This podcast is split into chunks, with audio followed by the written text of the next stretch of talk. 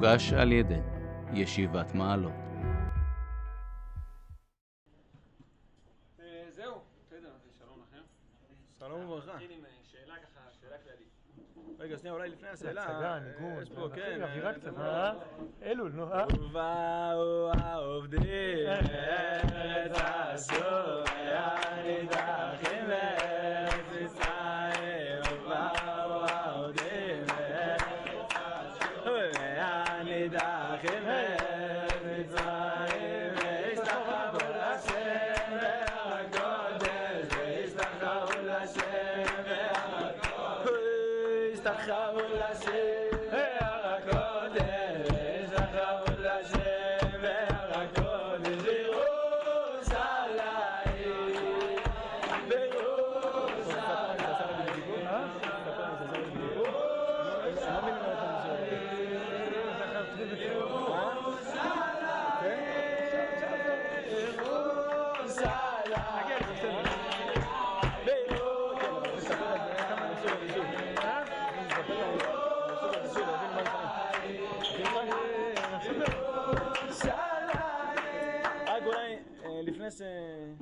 ברשותך פה מהזה, אנחנו פה, יש לנו פה חב"דניק, צריך אה, לכבד את המעמד, להתוועד כתוואי. אז קודם כל לחיים, לחיים, ככה. אה, אבל, אה, גם בוודקה 60% מים, זה בסדר. אבל לפני שנתחיל לשיר בעצם, זה רק היה הפרומו, הרב שלמה רק הסביר לנו מה אנחנו שרים פה עכשיו. מה מה האמת היא המשמעות. שאני חשבתי להתחיל איזה שיר ככה, אתם של אלול כזה, של כל דודי דופק, אבינו מלכנו. אממה, רב נועם הרים להנחתה. שבוע שעבר, תשמע, זה נשמע טוב. יום ראשון הייתי בברדיצ'ב. וברדיצ'ב, נכון זה נשמע טוב? אה? נכון. ו... זה במקרה זה סיפור חסידי אמיתי. גם נכון, זה גם באמת מפתיע, קרה, אה? כן. כל אחד נתקעתי עם הבנים שלי פעם בטיסה חזרה מניו יורק, נתקענו פעם במוסקבה בלילה. אז לא, אז הבן שלי רצה שתייה והגוי לא הסכים וזה. בדרך לשדה תעופה אומר, אני אחזור מחר לבית ספר, אני אגיד, הלכתי, הלכתי לגוי והייתי צמא, וה, והרשע הזה רצה 100 רובל ממני, ואיפה אני אביא לו 100 רובל? זה לא קרה לפני 200 שנה, זה קרה אתמול. אז כן, אז, אז, אז, שבוע שעבר הייתי ברוך שם ברדיצ'ב. ושם אה, דיברנו על, אה, על מושג שרב לוי יצחק ברדיצ'ב, שידוע שהרבה מגדולי ובאמת גדולי החסידות וגדולי ישראל דאגו שבכל פעם בימים נוראים לפחות פעם אחת להזכיר את השם שלו. אה, אז רב לוי יצחק ברדיצ'ב היה טוען שהיום הכי שמח בשנה זה יום כיפור. באמת, ולא בחלק של התקיעת שופר שהולכים לאכול קפה, כן, כי לשתות קפה ולאכול עוגה. אה, הוא טען שזה היום הכי, הכי שמח בשנה, למה? אז המשל שהוא היה מספר זה שיש אבא, ולאבא הזה יש שני בנים. ויש בן אחד שהבן הזה מגיע לבקר אותו פעמיים ביום. אז האבא מאוד שמח שהבן מגיע, וזה די אה, נדוש כזה, נחמד. יש בן אחר שמגיע רק פעם בשנה לבקר. וכשהבן הזה בא לבקר, איזה שמחה גדולה יש אצל האבא. אז אומר רב לוי יצחוק, יש כאלה שבאים שחרית מנחה ערבית כל יום. אז האבא, אבינו שבשמיים, הקדוש ברוך הוא מאוד שמח. אבל יש כאלה שבאים פעם בשנה בליל, בליל כל נדרי. ואז השמחה למעלה היא שמחה הרבה יותר גדולה, כי האבא רואה את אותם בנים שרק פעם בשנה מגיעים, אה, מגיעים לבקר. אז לכן הוא אומר שכל עבודת התשובה צריכה להיות מתוך שמחה, כי באמת זו שמחה גדולה, זוכים, זוכים להחזיר את הבנים הביתה. בעקבות כך, נהגנו בכפר ורדים, לפחות אצלנו במניין, שאחרי אחרי כל נדרי, אתם בדרך כלל מבלים את הספר תורה כזה חזרה, אז אצלנו עושים סיבוב ארוך כזה, שכל ה, האנשים ככה רואים, נוגעים ומנשקים את הספר תורה, ואז שרים את הניגון הזה. כי כל העובדים והנידחים חוזרים, אה, חוזרים, וזו שמחה מאוד גדולה, כי מצד אחד כולם ברצינות, כי כולם בקטע של כל נדרי וזה, אבל מצד שני יש שמחה כזאת, פנימית אמיתית מאוד, שכולם ככה חזרו הביתה. אז ככה, ככה זה המנהג, אז לכן הוא הרים להנחתה. אז עכשיו כשאנחנו מבינים מה מבינים שרים... המשמעות. ובאו העובדים ארץ אשור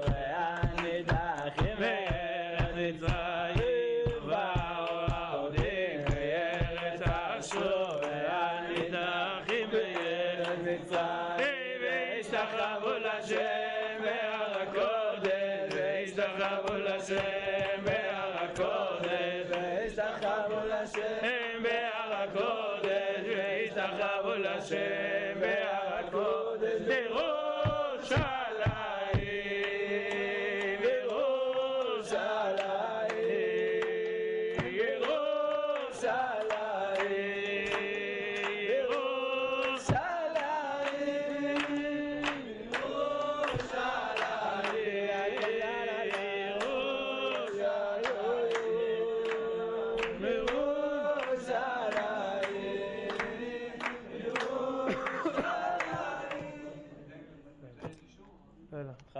המנחה יכול להרצות למנחה. טוב, אה, אנחנו פשוט נתחיל את השאלה עם אה, סיפור. סיפור שמובא בכבוד, בכבוד. אירוע מכובד. סיפור שמובא במסכת אבות בפרק שישי, ממש לקראת הסוף. אמר רבי יוסי בן קיסמא, פעם אחת הייתי מהלך בדרך, הוא פגע בי אדם אחד. ונתן לי שלום והחזרתי לו שלום. אמר לי רבי, מאיזה מקום אתה? אמרתי לו, מעיר גדולה של חכמים וסופרים אני. אמר לי, רבי, רצונך שתדור עמנו במקומנו, ואני אתן לך אלף אלפים דינרי זהב ואבנים טובות ומרגליות? אמרתי לו, אם אתה נותן לי כל כסף וזהב ואבנים טובות ומרגליות שבעולם, איני דר אלא במקום תורה. וכן כתוב בספר תהילים על ידי דוד מלך ישראל, טוב לי תורת פיכם, אלפי זהב וכסף, וטוב, ממשיכים פה בהמון המון המון, אה, לא כזה המון, אבל בעוד כמה אה, הרחבות על כמה חשוב הלימוד תורה. השאלה שלי בעצם, איפה קרה המהפך הזה? כאילו, בהמון המון ספרות, באמת, ניסיתי למצוא ככה מקורות בשביל השאלה, וזה היה ממש פשוט, כאילו, מסכת אבות, אה, איזוהי דרך טובה שיעבור לו האדם, שכן טוב, איזה דרך רעה, שכן רע. הרושם בהמון המון אה, מקורות של חז"ל, זה באמת הרצון הזה להתרחק מהרשעים, ליצור מין קבוצה של אנשים צדיקים שעובדים את הקדוש ברוך הוא, וכל העמי הארצות וזה, שיום יבוא ואנחנו מקווים והם יזכו להתקרב אלינו. זאת אומרת, בוא ניצור קבוצה שאנשים רציניים, אנשים עובדי השם, שמהווים דוגמה אישית. זאת אומרת, אולי עם את כל הכוחות שאנחנו מנסים להשקיע בקירוב, נשקיע בעצמנו ולפתח איזשהו מודל אידיאלי של, של יהודי טוב. אנשים מבחוץ יראו אותו, ו... וזה מה שיגרום להם לרצות לבוא ולהתקרב. מאיפה כל הרצון הזה לבוא, לצאת ולהשפיע, ואיך זה מסתדר עם מקורות רבים שאנחנו מכירים? בכבוד. נתחיל? טוב, בכנות, אה, חייב לומר שאצלנו בבית כנסת בשבתות הקיץ, בסעודה שלישית קוראים בדרך כלל אה, משניות פרקי אבות. בסעודה שלישית ככה יושבים ככה ו...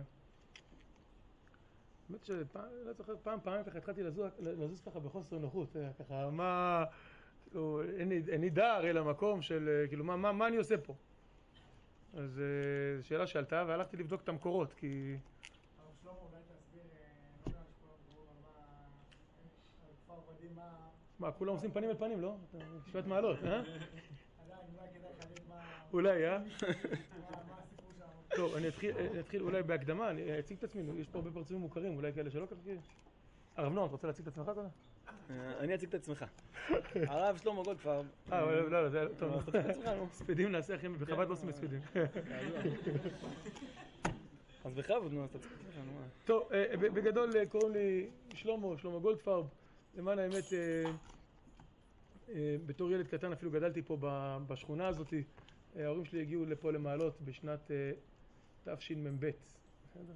אבא שלי למד בכולל שנקרא כולל מרץ, והגיעו לפה בתור אחד מהגרעינים הראשונים פה של. של, אה, של הכולל, וגדלתי פה ב... ממש במעלות.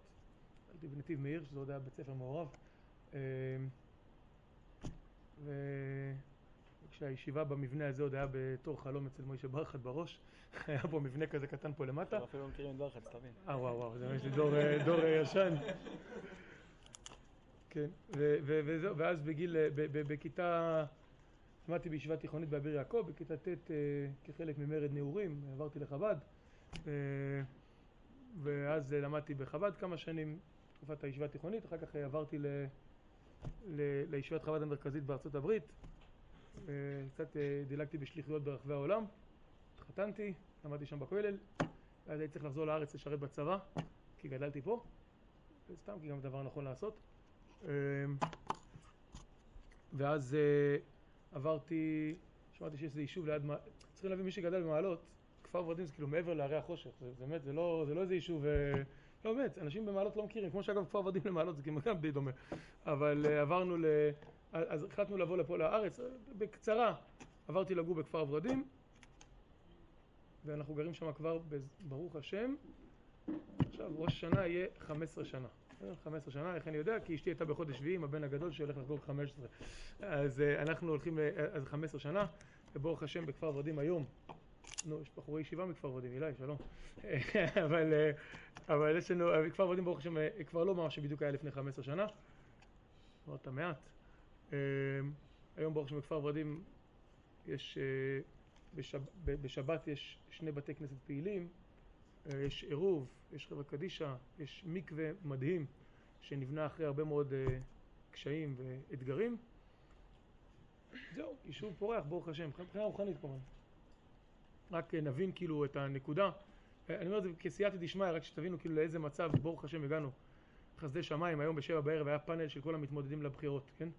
חמישה מתמודדים לבחירות, חמישתם הגיעו, אבל הודיעו שלפני כן הולכים להתכסח אחד עם השני, אז הולכים שיהיה עשר דקות של קונצנזוס, הזמינו את הרב לבוא ולהגיד דברי ברכה, אה, דברי ברכה אה, לכבוד, ה... לכבוד המאורע ולכבוד השנה החדשה.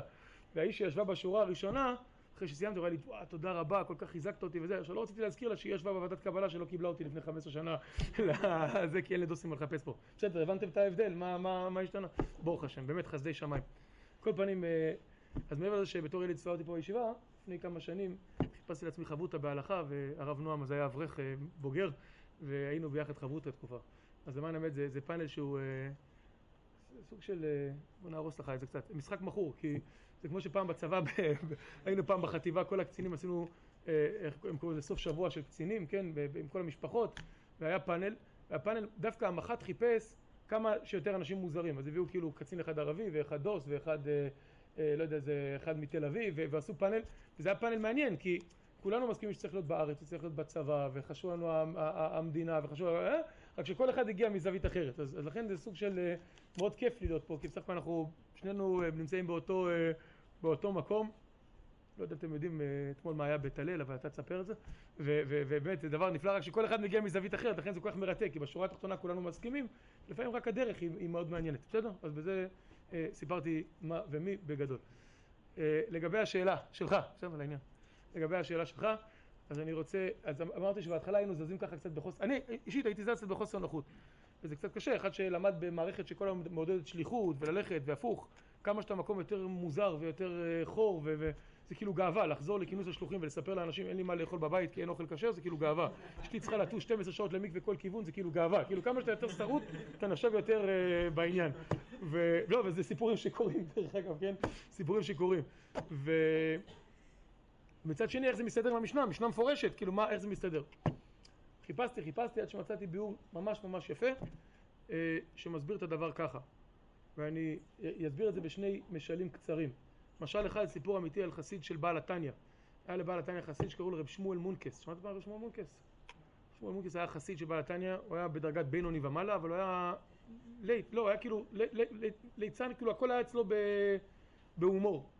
ויום אחד הגיע אליהם לעיירה, הגיע אליהם לעיירה, אה, בן אדם, היו מגידים שהיו הולכים מעיר לעיר, מעיירה לעיירה, ונכנס איזה מגיד כזה ששיחק אותה צדיק, אה, צדיק גמור, כן? אה, לא יודע, דפק עם הרגליים על הזה, וגלגל עיניים, ועשה רושם צדיק. ורב שמואל מונקס בתור חסיד אמיתי שבא לתניא קלט שיש פה אה, משהו לא אמיתי, אבל הוא לא יודע איך הוא מוציא את הבלוף מה, מהבן אדם. אז לילה אחד, כשאותו צדיק אה, ניסה להירדם, או היה ישן, רב שמואל בא, בא אליו מעל, מעל הראש והתחיל לחדד סכין שחיטה של פרות, ראיתם פעם? של 60 סנטימטר כזה. אז הוא מחדד ככה סכין וזה, והוא מתעורר והוא שומע רעשים מוזרים, והוא רואה איזה סכין ככה מתעופף לו מעל הראש, הוא אומר לו, מה... מה... הוא אומר לו, תחזור, תחזור לישון, הכל בסדר. הוא אומר לו, מה הכל בסדר? אתה יודע מה הכל? תחזור, תחזור לישון. הוא אומר, הכל מתיישב ככה? הוא אומר לו, לא, זה לא יכאב, זה יהיה מהר. הוא אומר לו, מה אתה מתכנן לעשות לי פה? קיצר, שמואל הצליח להוציא ממנו אינפורמציה שיש להם בעיה גדולה, כי העיירה שלהם היא עיירה מאוד מאוד מאוד מוצלחת, יש בה הכל, יש עירוב, ויש רב, ויש בית כנסת, יש בית מדרש וספרייה, חסר להם רק דבר אחד. יש מנהג, מופיע בשולחן ערוך, שבערב ראש השנה נוהגים ללכת לקברי צדיקים, כן? והקבר צדיק הכי קרוב שנמצא, נמצא 30 קילומטר מהעיירה. אז זה אומר שכל ערב ראש שנה הם קמים מוקדם מוקדם והולכים הלוך 30 סנטימטר, אה, 30 קילומטר להשתטח ו-30 חזור, זה ממש קשה. אז אומר רב שמואל, זה עידן ועידנים שלא היה צדיק כמוך פה בעיירה. אז חשבתי שזה יכול להיות הזדמנות ש... לשים אותך אצלי פה בחצר, נבנה איזה ציון כזה יפה עם קופת צדקה, ונחסוך לכל התושבים הרבה מאוד. אז ההוא קם ואומר לו, לא, רבי רבי, זה לא, לא רעיון טוב. לא, למה? זה באמת הזדמנות, צדיק כמוך לא היה פה אף פעם. קיצור אומר לו, תשמע, לא נעים לומר לך, אבל אני לא כזה צדיק כמו שאתה חושב. אז רבי שמואל חושב, אומר לך, בשביל עתיכא דציבורא שהולכים 60 קילומטר ערב השנה, גם צדיק בינוני אנחנו מוכנים להעביר, כאילו, זה, זה, קיצור, לא, לא עבר בזמן עד שהסביר לו שאני בכלל לא צדיק ורשע, ורב שמואל, המטרה שלו הייתה להחזיר אותו בתשובה ולשלוח אותו לבעל התניא והוא הפך אותו לאיזה. אז רואים שאצלו צדיק לא היה מישהו שצריך באמת להשפיע עליו, אלא צדיק היה בעיקר מישהו שאמור להיות איזשהו מומנטום, איזשהו סוג של אנדרטה בחצר. אז זה מזכיר את הסיפור השני, ואז אני אסגור את הסיפור, שיש אחד מהדמויות שאני ממש מעריץ בעולם השליחות, קוראים לו הרב גרשון מנדל גרליק, שיהיה בריא. הוא יהודי שנשלח על ידי הרבה בשנת 1959, תשי"ט הוא נשלח למילאנו, איטליה. במילאנו היה חור יותר גדול מכפר ורדים בזמנו, ורק שתבינו, כאילו שפעם ראשונה שאשתו חזרה חזרה לניו יורק, היה אחרי שבע שנים, כן? עם ארבעה ילדים כבר. והוא נשלח לשמה, ולפני שהוא נשלח, התחיל הקמפיין של הרבי על ופרצת, שנות החמישים ככה, זה התחיל ממש, ואשתו הייתה תלמידת בית יעקב, בית יעקב היה בית ספר דתי חרדי, אבל לא, לא, ממש לא חסידי, אבל היה רק בית ספר אחד. והמורות שם מאוד מאוד נבהלו מהקמפיין הזה של הרבי על הסיפור הזה של לצאת לשליחות, כי צריך להבין שאחרי השואה באמריקה, עיקר העניין היה מלחמת הגנה, לא תנופה ולא לנסוע, רק, רק להגן. הרבי בא אמר, ופרצת, צריך ללכת ולפרוץ. ו... והמורות, המנהלות מאוד מאוד נבהלו מהקמפיין, אז כל הזדמנות שהיו מדברות עם הבנות, היו מדברות נגד הקמפיין הזה, שצריך להיות הגנה, צריך להיות הגנה. ואז עמדה שם המנהלת, והמנהלת אמרה, אני רוצה להגיד לכם משל. משל למה הדבר דומה? שלוקחים קומקום, ואת הקומקום הזה מזיזים אותו מעל גבי האש. אז מזיזים את הקומקום מעל גבי האש, אתם יודעים איזה קומקום? פעם לפני תמי ארבע היה קומקומים כאלה, כן? אז לוקחים את הקומקום, מזיזים אותו מעל גבי האש, ושמים אותו עדיין חם, הוא אפילו רותח, אבל תוך כמה זמן הוא כל הזמן יורד, יורד, יורד. אומרת אותה מנהלת דגולה, אם אתם עוזבים את הקהילה היהודית, אז בהתחלה אתם עוד תרתחו ועוד זה, אבל מה שיקרה באיזשהו שלב, ירד, ירד, ירד, ואז כבר תתקררו לגמרי. וזה היה המשל, זה עשה רושם מאוד גדול, ואז הגברת גרליק, אשתו של הרב גרליק, כמו שאמרתי, שהיא כבר מגדלת דור רביעי במילאנו היום, של uh, קומקומים חמים מאוד, אז היא קמה ואומרת, המנהלת, את צודקת, באמת זו נקודה מאוד משל טוב, מזיזים את הקומקום מהאש וזה, אבל מה שאנחנו מתכננים לעשות, זה אמנם להזיז את הקומקום, אבל לקחת את האש ביחד איתנו.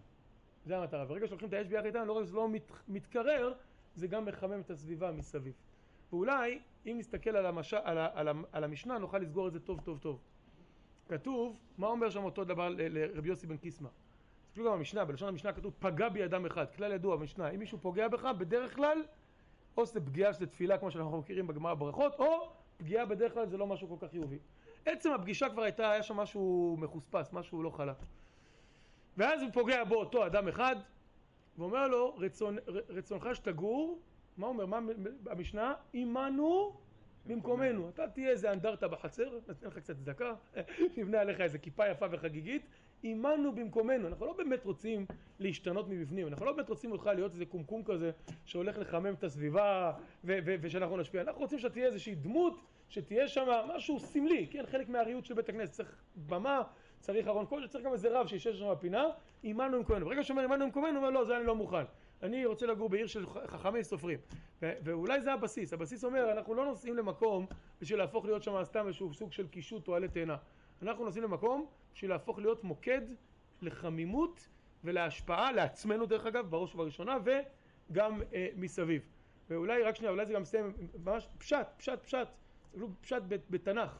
הרי כתוב, לפני שבועיים ראינו, שום תשים עליך מלך, נכון? שום תשים עליך מלך, ואז בשמואל מה קורה כשמבקשים תנה לנו מלך הוא מתעצבן ועבודה זרה והקדוש ברוך הוא אומר זה בסדר אתה בחברה טובה גם אני ככה מהיום שיצאו ממצרים הכלי יקר אומר מה ההבדל? כי בתורה כתוב שום תשים עליך מלך. ואילו בשמואל אומרים תנה לנו מלך. אם זה לנו אתה חושב שאנחנו נהיה פה איזשהו זה אז זה לא עובד זה מתקרר מאוד מאוד. שום תשים עליך מלך זה העניין. אז אם אתה יוצא לשליחות ואתה חושב שאתה יוצא לשליחות בשביל השלמות של עצמך זה באמת לא יעבוד. אם זה בשביל להיות נחמד לאנשים זה לא יעבוד. אבל אם אתה יוצא להיות, להפוך את המקום עצמו למקום של, אה, מקום עצמו, למקום של עיר של סופרים ושל חכמים ושל גדולים, אז ברוך השם זה, זה בסדר. בטח. מה, זה גם? כאילו, יש פה שאלה. שאלה? אני רוצה לשאול למה. זאת אומרת, הסברת למה, למה זה בסדר, אבל למה לעשות את זה? אה, אז על זה אולי אני אענה. טוב, דוד.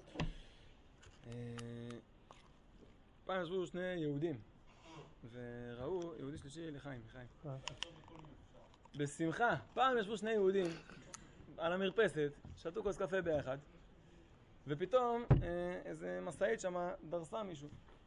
אחד ישר רץ למטה והגיש לו עזרה ראשונה, והשני נשאר על המרפסת ושאל למה. זהו. פשוט, לא? מה זאת אומרת למה? יש, יש כאילו, מה? יש בחוץ, מה זה בחוץ? עם ישראל מלא באנשים טובים, אחים ואחיות שלנו, ששקועים עד מעל הצוואר בג'יפה רוחנית, בזוהמה. הם מרגישים את זה, הם מודעים לזה. הם מאוד מאוד צמאים לצאת משם. אנחנו כל היושבים כאן, זכינו על ידי הקדוש ברוך הוא לשבת כאן, להסתופף בחצרות בית השם, שבטי בבית השם, אנחנו בהתוועדויות, אנחנו באלול, אנחנו בתורה, אנחנו בבית מדרש. יש לנו הרבה אחים ואחיות שלא זכו לזה, ומאוד מאוד מאוד רוצים וזקוקים לזה. אז מה הפירוש למה? אה? ספר מה היה אתמול בית הלל. מה היה אתמול בטלל? מה זה קשור? היה- 200 אנשים שזה צמאים, מה זה? אה? אנשים צמאים, אנשים צמאים, צמאים. אה, אה, טוב, לא, לא צריך הוכחות לזה, אתם שמעתם שבוע שעבר, לפני שבוע וחצי, את הקשר המשך של מתן, את ניצן, שהייתה פה בישיבה וסיפרה על פנים אל פנים ועל איך היא רצה וכולי וכולי וכולי, אני לא שמעתי את השיחה, אבל שמעתי משהו מאוד משמעותי ממנה, שמישהו שאל אותה, היא דחפה אותנו לצאת לפנים אל פנים, בואו ותצאו ותלכו וזה חשוב ופה ושם. ואז מישהו שאל אותה, למה זה חשוב? מה כל כך חשוב? מה שאתה שואל בעצם, כן? כיוונת לדעת אה, אותו בעל, אה, בעל תמיהה שם. והיא אמרה, מילים שפדיע, אני מוקלט פה וזה, היום בדור ההדתה אסור לומר דברים כאלה, אבל היא אמרה, היא אמרה שלכם יש תכנים, לכם יש תורה, לכם יש רוח, אתם כל הזמן יושבים ועוסקים בדברים האלה. אנחנו ריקים, אנחנו רוצים, תבואו תיתנו לנו. הרוצה את הרב יבוא אליו. זאת השאלה. אנחנו אנחנו יושבים בישיבת מעלות ומזמינים את כולם לבוא מצוין, אין בעיות. ישבו סנהדרין הגדולה בירושלים, מכירים את אותה, זה, נכון, אותם 72 אלף, לא צריך לספר את זה פה בישיבה. הרוצה את הרב יבוא אליו. הקדוש ברוך הוא לא אומר ככה. גם אותו גוסס שם שמרוח מתחת למשאית, מה הבעיה? שיעלה שנייה שתי קומות ואנחנו ניתן, יש לי מלא תחבושות בבית. מה מסובך? אתה לא יכול לתפוס את עצמך, מה, אני צריך עכשיו לרדת עד אליך? ברור שמי ש... מי שאמור להשפיע זה מי שיש לו, לא מי שאין לו. פשוט. הבעיה, לפעמים באיזשהו מקום, היא ש... אה, חושב שבוע הבא, אסתר אסתיר, אנשים גם לא מבינים שהם צריכים את הדבר הזה.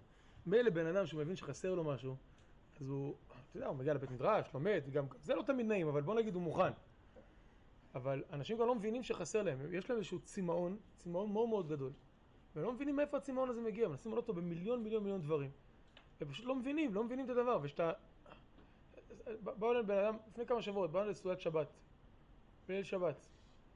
יושבים, יש מנהג, אני מניח שמי שגדל בבית אה, דתי מכיר את המנהג, שאבא שואל את הילדים, מה למדתם השבוע, כן? לפעמים דפי קשר, לפעמים יש חוברות, לא יודע, זה, יושבים, אה, הם היו בהלם. עכשיו, זה אנשים שלומדים בחינוך, אה, בכפר ורדים זה חינוך מאוד איכותי, באמת, חינוך מאוד מאוד איכותי. עמדו שם אנשים, אומרים, רגע, זה ממש עושים, כאילו משקיעים ב... ב הם היו בשוק, הם לא האמינו דבר כזה, לא האמינו שבאמת זה זמן איכות, שאבא יושב וקורא את הדברים הכי בסיסיים שלנו נראים הכי מובנים מאליהם.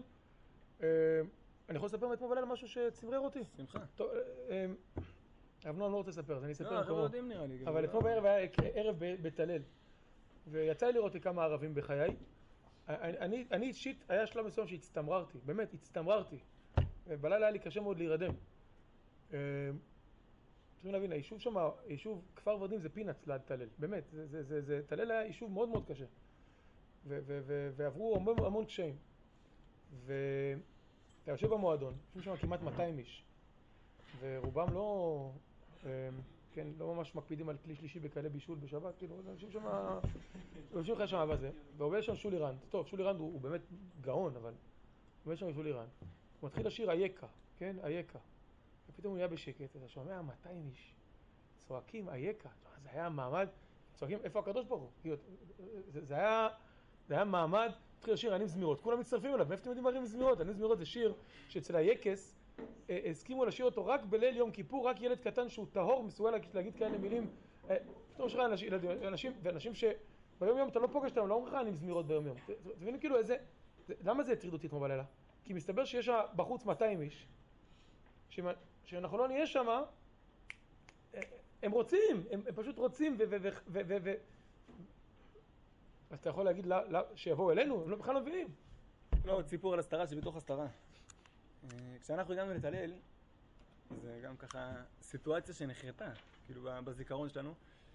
הגענו למזכירות, פעם ראשונה נכנסנו, שכרנו דירה וזה, הגענו למזכירות. זה טוב, זה ככה... יותר, כן, טוב, האמת לשמירת הלשון, אנחנו נזהרים מה אנחנו אומרים. אה, קיצור, כשהגענו לתלל, שבאמת יש פה סיפורים ש- שלא לא ראוי אולי להקליט, כן, אני לא יודע, זה- בסוף פה אנשים, אה, לא חשוב, בקיצור. אה? לא להפצה, לא להפצה. סוף דבר הכל נשמע. לא, אתם יכולים לספר, רק אל תג- תגידו שאסור לספר לאחרים. בקיצור, כשאנחנו הגענו לטלל, נכנסנו למזכירות. נכנסנו למזכירות לטפסים של אה, שוכרי דירה. בקיצור, אנחנו נכנסים, אה, באנו אה, סחבק, שנראה סך הכל די אה, דוס, אה, בגדול. אה, אשתו, שגם נראית, אה, לא עלינו דוסה סך הכל, היא עוד הייתה עם בטן של דוסות, זה בכלל כאילו, אתם יודעים, כאילו, עוד איזה ילד קטן, רק היה חסר לנו עוזי, וכאילו, אני מסתדר לגמרי. בכל מקרה, אנחנו נכנסים שם, לא, לא בדיוק משתלבים בנוף. המזכירות מסתכלות ככה.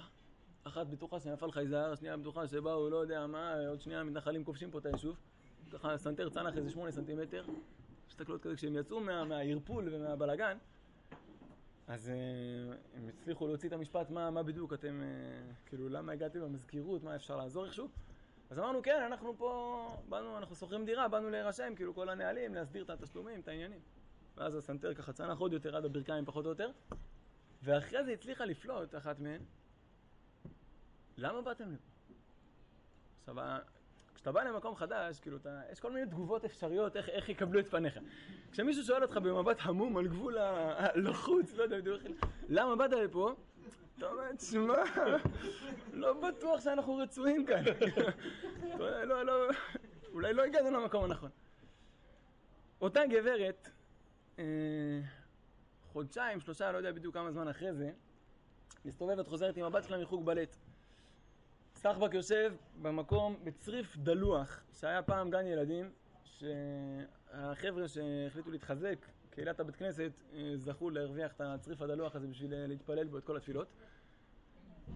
אני ישבתי שם והכנתי את הילד הראשון שהכנתי בטלל לבר מצווה. ישבתי איתו ולמדנו, הכנתי אותו לפרשה וזה, לא זוכר בדיוק מה דיברנו. ומי עוברת לי שמה? גברת מזכירה עם הבת שלה חוזרת מחוג בלט. עכשיו הדלת הייתה פתוחה והיא מציצה פנימה. מסתכלת ככה, ואני אומר לעצמי, זהו, עכשיו, זהו, נגמר. תלוי בכיכר, מחר, זהו, הדתה, תופס פה ילדים, מיסיונר, אין, אני גמור, מחר, נגמר, זהו. בואו נחזור למעלות הטובה והנחמה. ואז היא מסתכלת ככה, ואני עוד יותר הלב כבר, "אה, סליחה, לא, אני פה, כן, בינתיים, אה, שיעור במתמטיקה, לא, זה לא, זה לא... בקיצור, אני לא יודע מה, אני מגמגם לשם, ואז היא אומרת, מה, אתה... אתה מלמד אותו לבר מצווה? "אה, כן, כן." כאילו, כאילו, כן, כן, כן, מה? ואז היא שאלה משפט שגם אותו אני מקווה שאני לא אשכח הרבה שנים. היא אומרת לי, מה, יש גם שיעורים לנשים? ואז לקח לי איזה כמה שניות להתאפס, אבל אמרתי לה, בטח, מה זאת אומרת? ברור שיש שיעורים לנשים. רק צריך למצוא כאילו שעה ביום, בטח שיש, והנה יש לנו כבר לקוחה ראשונה. ואותה גברת התחילה לבוא לשיעורי נשים, ואותה גברת התחילה להגיע לכל מיני, באמת יש סיטואציות, אני זוכר את הבוכה בשיעורים, מנגבת דמעות.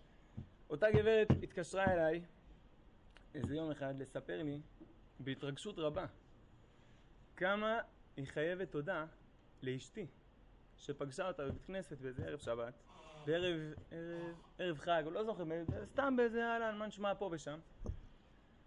ובזכות השיחה הזאת היא התחילה ללכת למקווה וביום שהיא הלכה למקווה, יומיים אחרי זה, משהו כזה, הייתה לה תאונת דרכים מטורפת והיא ניצלה והיא בטוחה שזה בזכות זה, אז תודה רבה עכשיו אני שואל את עצמי, אם הייתי מאמין לה בשיחה הראשונה במזכירות, שנתיים וחצי לפני זה, שהיא באמת לא רוצה אותנו פה, אני הייתי מפסיד או היא הייתה מפסידה? זאת אומרת, אנשים באמת, באמת, באמת מאוד רוצים. מאוד מאוד מאוד רוצים. מופיע שם מאמר בלוח של ואהבת, מאמר של סיוון רהב מאיר, אני מניח שחלקכם כבר ראיתם אותו, מתוך כתבה שלה. איזה מילים עם, ישראל מחפש? מה הוא מחפש? יותר משמחפשים בגוגל, טראמפ, ביבי, דולר, יורו, לא זוכר את הדוגמאות שם, בנק וכל מיני דברים כאלה, מחפשים מקווה, בית כנסת, קדיש, תפילה. זה מה שעם ישראל רוצה. עם ישראל צמא לתורה, עם ישראל צמא לקדושה, עם ישראל צמא לנשמה. קיבלתי אתמול בעקבות הערב הזה כל כך הרבה הודעות מחבר'ה ביישוב, וזה באמת חלק ממש, באמת התרגשתי. אנשים כותבים לי, שמע, רבנו, אנחנו בתור חילונים גמורים. אנחנו חילונים גמורים, אנחנו רוצים לומר לך תודה. על ערב מלא רוח, מלא נשמה, מלא קדושה. מילים, בואנה, מילים ש... מאיפה אתה יודע בכלל מה זה קדושה, אחי?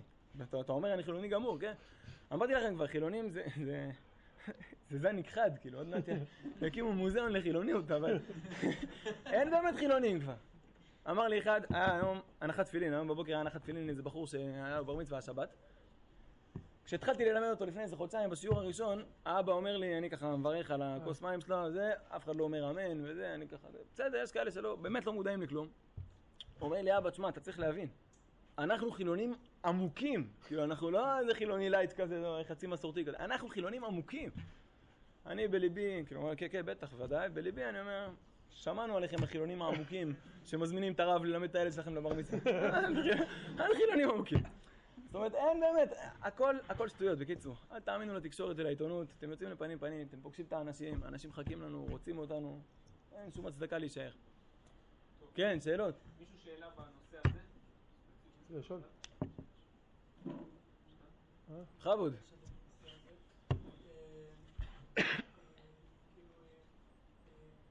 כאילו, אה, אז קודם, אה, אז הרב אמר אה, לגבי האש עם הקומקום, כל הזה, אה, ב- כאילו, חב"ד, מה שאני מכיר, שוב, לדעתי גם צריכים לעשות אה, איזשהו, איזה פאפ כזה שאנחנו נכיר, אה, אז מה חב"ד, שהם באים בעצם אה, אז לעזור ליהדות הגולה, לעזור לה לשמור על, ה, על ה, כאילו היהדות שלהם.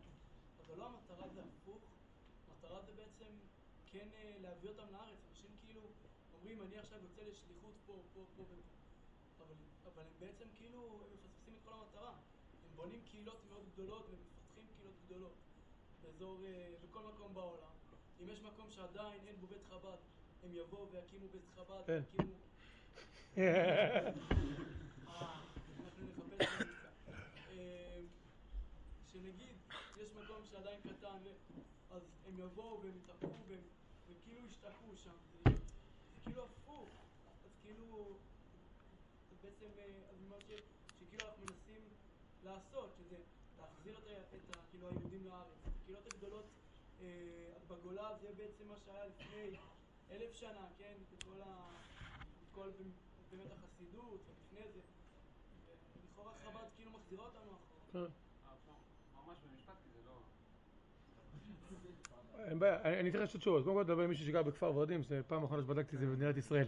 דבר שני, אבל, אה, אבל זה לא פייר, סתם פה, אה, כאילו מה שאני אומר זה סתם לא פייר, כי באמת כל, אה, רוב בני הדודים שלי והחברים וכולי אה, בעולם. הנקודה היא מאוד פשוטה. בסוף, ודאי שיש ערך נפלא וגדול, ובאיזשהו שלב, בעזרת השם, גם יחיד, שזה נקרא ארץ ישראל, אבל רוב העם היהודי עוד לא גר פה. והעם היהודי שלא גר פה, איפה שהוא גר, שגר בחוץ לארץ, לבוא ולהגיד לו, טוב, כולכם אה, תפרקו את הקהילות ורוצו לארץ, זה פשוט לא יקרה, כן? אז הנקודה היא פשוט, פשוטה מאוד. בחב"ד, זה כרגע לא הזמן, ואני יכול גם להסביר להסביר את זה באריכות, אבל הנקודה הבסיסית מאוד שפשוט יהודי יתחבר לתורה ויתחבר למצוות. ואם הוא נמצא כרגע במקום אחר ברחבי העולם, אז בואו בוא נחבר אותו לתורה ומצוות. יותר מזה, אם הוא לא יהיה מחובר לתורה ומצוות, היום כולם מבינים את זה דרך אגב, אבל לא בלי להיכנס לזה, אז לא יהיה לו לא זהות יהודית, בסוף יהיה התבוללות, בסוף לא יישאר שום דבר. אז uh, בהחלט, אה, עכשיו אם זה מקום קטן, מקומות קטנים הם, במכירת חיסול, יש הרבה מקומות כאלה שבית- אה. יש מקומות ששם היהודים נמצאים ונשארים, וצריך לבוא ולהגיד להם שלום אה, חבר'ה בואו בוא נפרק את העץ ונחזור, פשוט זה לא יקרה, בואו בוא נהיה ריאליים, לפחות במקומות מסוימים. ולכן, זה, הנקודה, חבר יהודי בלי יהדות לא יהיה לו, לא תקווה ולא יהיה לו המשכיות, זה, העובדה. אגב, גם בארץ, דרך אגב. לא. מה? אנשים אה. נו, אז מה? לא טוב לי בארץ, אני מצטרף, נכון? כי אני יודע שיש לי אופציה. בסדר, אמרתי לך, אני יכול לפתוח את זה ליותר לדיון, אם אתה רוצה בשמחה, בהזדמנות, לפתוח את זה לדיון ארוך, אבל, אבל סתם בדילמה, אני אזרוק לך דילמה, אני לא אענה לה, בסדר? לא אענה לה דילמה כרגע, אבל לא דילמה. יש לי הרבה מאוד אנשים מכפר ורדים, שיוצאים לשנים מסוימות, זה נקרא רילוקיישן, כן? ב- בחוץ לארץ, והם חוזרים הרבה יותר דתיים ממה שהם היו בכפר ורדים לפני כן, כן? למה? כי הם התחברו שם לקהילות מסוימות, לא, לא רק של חב"ד, קהילות יהודיות מסוימות, שם היה להם זהות יהודית מסוימת, וזו דילמה מעניינת, סתם דילמה שאני לא, לא, אין לי פתרון אליה, אני זורק את הדילמה, מה עדיף? עדיף שבן אדם יחיה בחוץ לארץ בתוך קהילה, לא תמיד זה ככה או ככה, אבל שיהיה בקהילה ויהיה לו זהות יהודית, ויהיה לו יהדות, ויהיה לו ממש שמירת תורה ומצוות, או שיבוא לארץ, זה כאילו הכל מובן מאליו, הוא מדבר עברית, הוא בצבא וכולי וכולי וכולי, האם, האם זה עדיף ככה או ככה? זה לא תמיד צריך להיות כך קיצוני, אבל זרקתי את הרעיון, בסדר? ואידך זיל גמור, כן. שאלה, מה מרכז הארץ? גיל, מה? בסוף בסדר? בסוף יש זמן אבל לשאול. זה באותו נושא. מה זה? זה באותו נושא. טוב, אני רוצה טיפה להתקדם, שנספיק לקחת. בסדר? אז לא, יש לנו עד חמש ורבע, סליחות, נו, אל תדאגי. אהה. ב- במשפט או שניים מכל אחד רק. מה לדעתכם הדרך שבה צריך לעשות את הקירוב? וואה. ממש ב- וואו, במשפט. במשפט, מה? על רגל אחת. מה הדרך? יש לי במילה. ואהבת. לא צריך משפט שלם בשביל זה. פרצת. התחלת. שאלה הוא פרצת. אה, שאלה לרב שלמה. השאלה היא כזאת, אה, נניח במקרה שקיבלנו יהודי, היהודי הזה אומר לנו, תקשיבו, תפתחו שעון, חמש דקות יש לכם, מה שאתם רוצים. תעשו לי מה שאתם רוצים. תבחרו אתם באיזה דרך אתם רוצים לקרב אותי לקדוש ברוך הוא. אה, מגיע חב"דניק בדוכן ומתחיל להניח ליהודי תפילין. זה מה שהחב"דניק בוחר לעשות באותן חמש דקות. ואני, השאלה שלי היא כזאת, למה חב"ד מאמינים שעדיף לה, זאת אומרת, לתת ליהודי לקיים מצווה, זה יכול להיות בתפילין או ליטול לולב, ולא להשקיע את החמש דקות האלה ולהסביר על פרשת שבוע, סתם מדבר איתו על פוליטיקה. ההסברה. אה. ושאלה נוספת, זה מה שווה הנחת חיים של בן אדם? הוא בכלל לא מתכוון ובראש שלו רצות רק התמונות של הבחורות שהוא. ראה לפני, או כל מיני דברים. טוב, זו שאלה אה, אה, אה, ידועה, מה, מה אתה עושה באמת עם, עם בן אדם? אה, שתי דקות זה יהיה ממש קצר, אני אעשה את זה ממש בקצרה. אני מאמין באמונה שלמה, שכשבן אדם עושה מצווה, כולם יודעים שמצווה זה מלשון ציווי וגם מלשון צוותא וחיבור. כשבן אדם עושה מצווה, הוא אוטומטית הופך להיות, כולם מכירים קצת אה, קבלה או טניה, הופך להיות מרכבה, מרכבה לאלוקות, הופך להיות מחובר, צוותא עם הקדוש ברוך הוא. עכשיו, לה- להסביר את זה בצורה רציונלית, אני באמת לא מסוגל. אני אומר לך את האמת, לא מסוגל. לא, לא יכול להגיד לך למה, מה קרה שבן אדם, אה, אבל מבחינה, אה, איך הוא, זה עובד, מבחינה מעשית, קח בן אדם, מחבר אותו לענייני תורה ומצוות. אגב, תפילין זה לא בהכרח, לא תמיד זה יהיה, בטח אם לא, לא, לא, לא תמיד זה יהיה תפילין, לא אם זה בלילה ולא אם זה אישה, ולא אם זה בשבת. אבל, אבל, אבל, אבל לחבר, אבל, אה, אבל, אה, אבל אני בהחלט מאמין באמונה שלמה, שכל דיבור הסבר, אה, התקרבות לבן אדם, איכשהו צריך לחבר את זה למשהו מעשי חד משמעית. יש משפט שהרבה כל הזמן חוזר עליו, המעשה הוא העיקר, המעשה הוא העיקר. בסוף צריך לחבר את זה למשהו מעשי. עכשיו, זו שאלה שהיא כמעט כמו מה עדיף להיות יהודי דתי בחוץ לארץ או לא דתי בארץ, זה כמעט באותו, מבחינת החוסר יכולת לענות, כי באמת זה לא שחור לבן, אי אפשר להגיד שזה שחור לבן. יש המון אנשים שמגיעים חמש דקות ובסוף חמש דקות מסתדרים בזה שדיברת איתו ויכול להיות חמש דקות, שחמש דקות שמת עליו תפילין שבכלל אה, הכיפה על הראש שלך היא, היא, היא בכלל אה, סרוגה כי זה מה שבן אדם בדיוק ביקש. כלומר השאלה היא לא, היא לא באמת, היא לא באמת שקולה, אבל תשאל אותי, אני יכול להגיד מניסיון, שכשבן אדם, אה, כשבן אדם, אה, החיבור ביניכם גורם לפעולה פיזית, טכנית, מחברת בינו לבין מצווה, צוותא עם הקדוש ברוך הוא, עם נותן המצווה, זה עובד, זה עובד. וכל דבר אחר יכול להיות. עכשיו, אני יכול גם על הדבר הזה עצמו, מה לדבר איתו, אולי אחר כך אני, אני ארחיב על זה קצת יותר, מה מדברים בן אדם שיש לך חמש דקות. האם לדבר איתו פוליטיקה או לדבר איתו, אה, לא יודע, אריך ועתיק. זו שאלה מעניינת. אבל מבחינת העובדה של מצווה, ואני יכול לומר, שוב, ברוך השם, קצת מניסיון, שאני משתדל, כל פעם שיש לנו אה,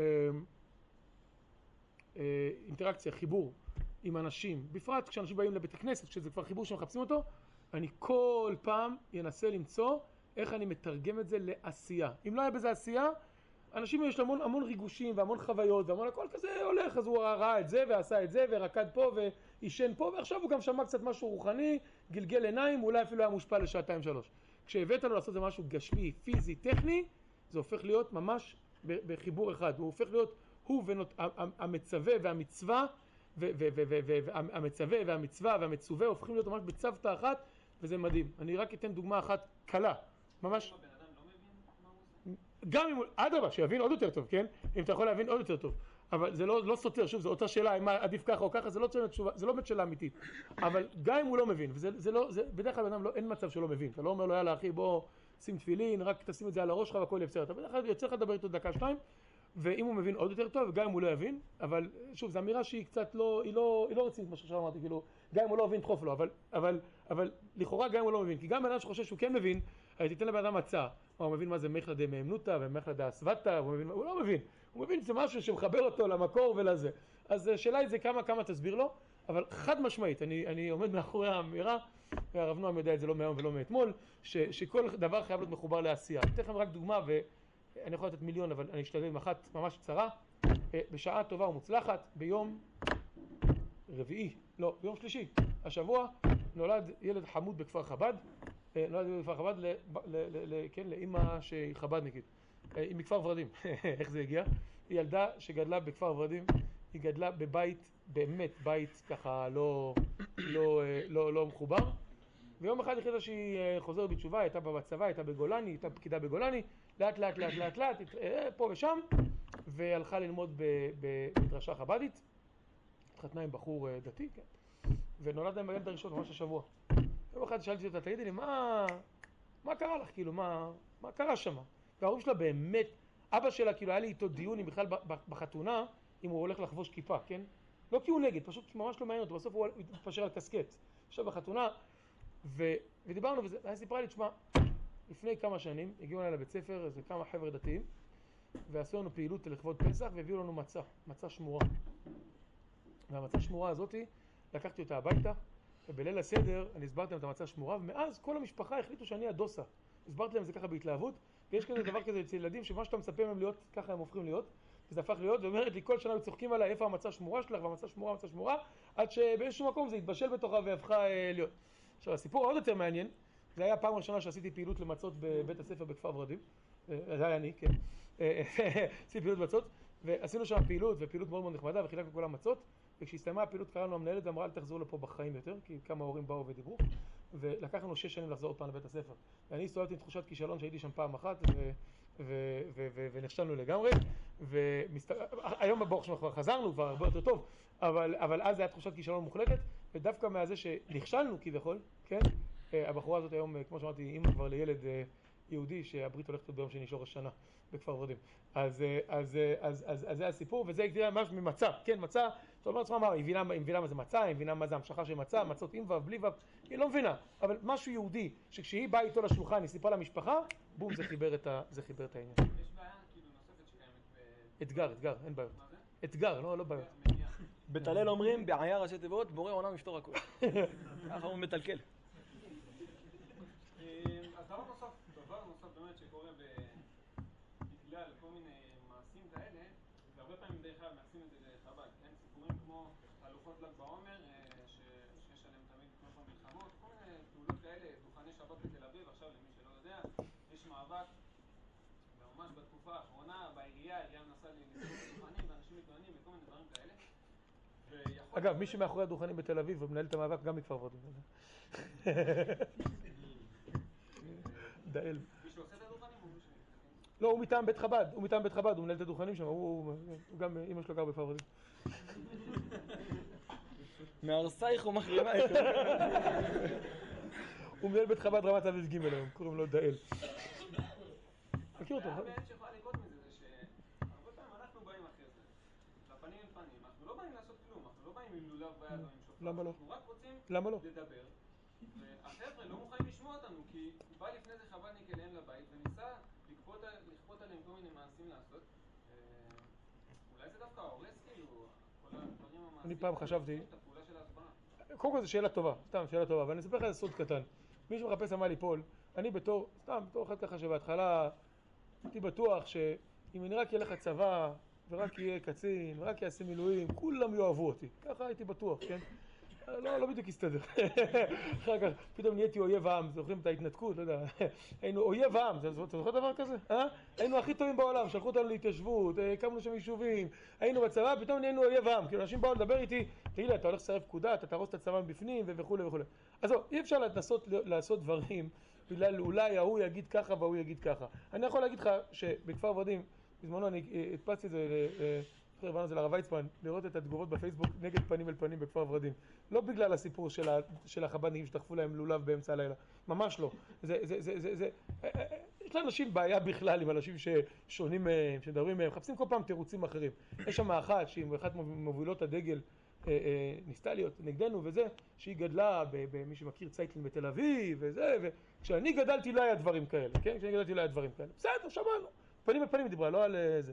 חבר'ה הכי נחמדים, אומרת, סך הכל ישבו שם שלושה חבר'ה מפוחדים. אתה היית, לא אצל צילה? לא? מי היה אצל צילה? אה, לא משנה, ישבו הם צילמו אותם, יושבים שלושה בחורים יושבים על הספה, שלושה חבר'ה נבוכים ומפוחדים שישבו, וככה הם שמו בפייסבוק פרפודים וזה, וניסינו להיות נחמדים אליהם, וארגנו אותם וזה, ככה הם סיפרו, אתה מבין? ואף אחד לא ניסה שום דבר. עזוב, אם זה הדבר הנכון לעשות, ועובדתית זה, זה, זה, זה, זה עובד, אז זה שמישהו יודע למצוא איזשהו גזיר עיתון שככה וככה וככה, כן, כל הדתיים הם, איך זה הולך שם השיר, כולם אה, זה וכולם פה וכולם שם, אי אפשר לחיות ככה. מצד שני אני יכול להגיד לך ש... אה, אני יכול להגיד לך ש...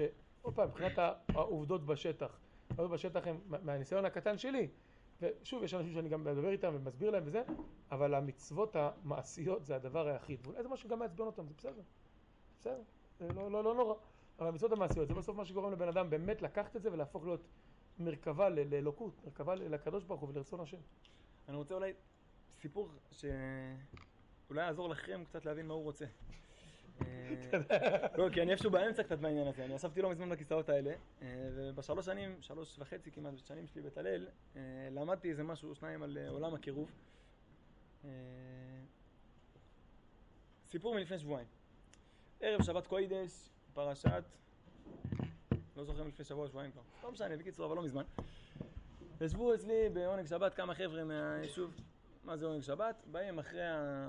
אחרי האוכל, אה, אלה ברכב, אלה בסוסים, אנחנו בשם השם אלוקינו הכל בסדר, ויושבים לומדים תורה. ו... ישבו שם כמה חבר'ה, האמת שזה היה פורום ככה יחסית קטן וגם הגרעין החזק, כאילו החבר'ה שבאמת כבר שלוש שנים באים לשיעורי תורה וחבר'ה שבאמת עשו תהליך מאוד מעניין. ולמדתי איתם, זה סיפרתי בשיעור א', אולי לכיתה שלי, אולי לשיעור, למדתי איתם את שיעור בגמרא בעיון ממשהו שלמדנו באותו שבוע. סוגיית חזי להצטרוף, רבי יוחנן ריש לקיש, אני אומר לכם, מעשה שהיה ככה היה, אמרתי, אני חייב לבדוק פעם אם זה באמת עובד הסיפור הזה. סימן או סיבה, זה בחפצה בגברא, איסורי אכילה זה הנעת גרונו, הנעת מה, מה שאתם רוצים, היה שם אחרונים ברבק, היה פלפולים גוואלד. ישבו שם החבר'ה, נהנו מאוד אגב. אה, ככה כל מי ששואל גמרא למה, אז יש סיבה.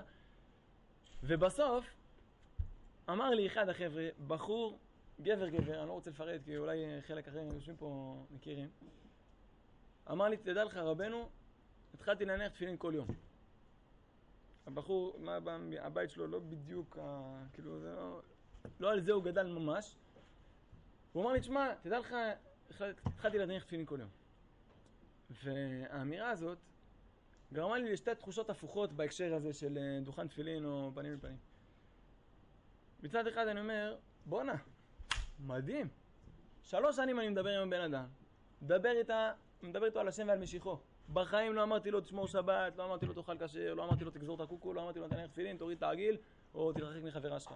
דיברתי איתו, למדנו אורות הקודש בעיון, בסדר? למדנו על חפצה וגברא. והנה הבן אדם מניח תפילין. בואנה זה עובד. ואז הוא אמר גם עוד משפט. תשמע, האמת, אני מבחינתי כאילו... שאלתי אותו, מה, מה קרה? אחי, מה, בוא, בוא תגלה לי, כאילו, מה... מה התפלפת? כאילו, מה פתאום אתה מניח תפילין כל יום? אז הוא אמר, תשמע, כאילו, זה לא... אני כבר הרבה זמן כאילו בקטעים וזה פה שם, פשוט אני לא, לא ממש יודע, לא ממש כאילו מכיר, מה, תפילה וזה, אני בא לבית כנסת, אין לי מושג איך מחזיקים סידור, מה עושים, מי יושבים, עומדים, פתאום הולכים, כולם קמים, כולם מביא, לא יודע מה עושים שם, מה הולך. אני לא מכיר, אני לא יודע. וואלה, אם הייתי יודע, והייתי עושה עוד מלא דברים. פשוט אני לא מכיר. ואז אמרתי, איזה פראייר אני. כל אני מדבר איתו על ועל משיחו וזה, בוא תלמד אותו ברכת המזון, נברך ברכת המזון. תלמד אותו ציצית, אין ציצית. תלמד אותו לשמור שבת, לשמור שבת, הב- הבחור בקטע. הבן אדם רוצה. אבל מה הוא עושה? הוא לא יודע. אז הוא ביקש מאיזה חבר שיעזור לו להניח תפילין וזה, אז הוא למד להניח תפילין, הוא מניח תפילין כל יום. ויש פה שני צדדים. יש פה שני צדדים. לפני שתגיד שני הצדדים, סיפור בדיוק הפוך. כאילו, לא, הפוך על הפוך על הפוך. יש לי בחור, יש לי בחור ביישוב, בן אדם מבריק, באמת מבריק, שיום אחד הוא בא, שמע שיעורים של הרב אלון. שהרב אלון לאחרונה התחיל לדבר המון אה, חב"ד והמון אה, ביאורים ברש"י וזה.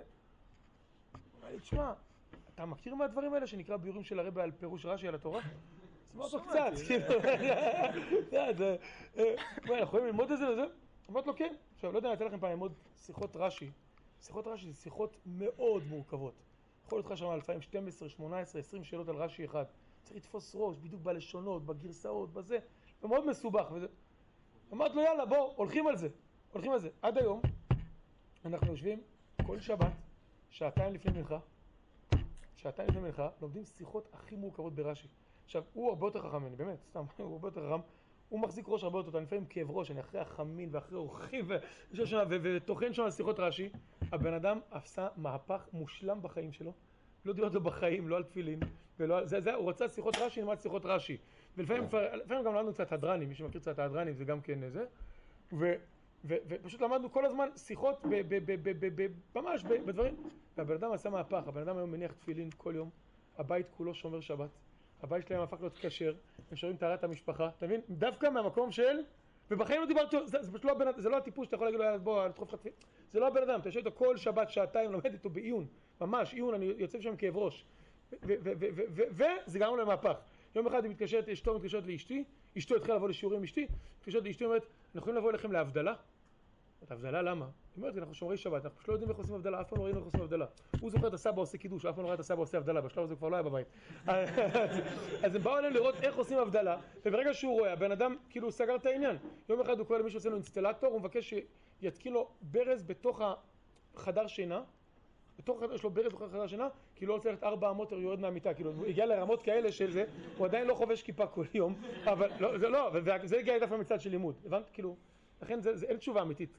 לכך. אולי זהו, אני- סכם, מה- כן. שקפץ לי, עזבו שנייה את השני הצדדים, מה שקפץ לי, מיד כששאלת את השאלה, פשוט שאלת את את הרב שלמה שליטה, אה, בא לך בן אדם, יש לך חמש דקות, מה אתה עושה, תפילין או תוספות, כאילו מה, איפה אתה תופס אותו?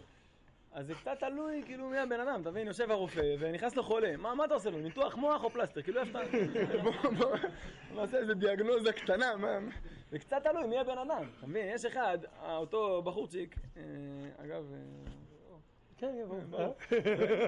הוא- אחד כזה, אתה אומר לו בוא אחי תפילין, ההוא טורק לך את הדלת, כל המזרוחניקים שעבר אחרי זה לפנים פנים, טורק להם בפנים, מה אתם, זה, הדתה עניינים. אחד אחר, אתה- לא תסביר לו מה לעשות, אז הוא פשוט לא ידע מה לעשות, אתה מבין? מה אתה עכשיו מדבר איתו על אה, פילוסופיות? אתה צריך לרדת איתו לפרקטיקה, מאוד תלוי מי הבן אדם, איפה הוא, מה הוא רוצה, מה הוא מחפש. משהו מאוד משמעותי בגישה, אני חושב, זה גם קשור לשאלה הראשונה, למה בכלל לבוא ולהתנחל להם שם באמצע החיים, ולהפוך את המקום, ולהציק לאנשים?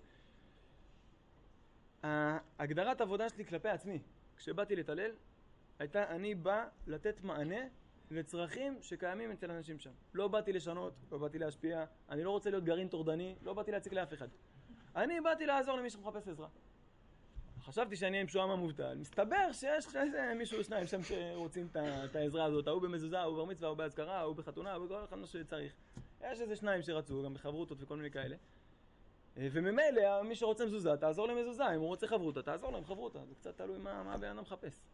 כן, גיל שם כבר אה, נראה לי, אתה מרשה, או בז'אניק, אני לא רוצה פה... אה, הוא התוועדות, אבל אה, יש פה סדרים.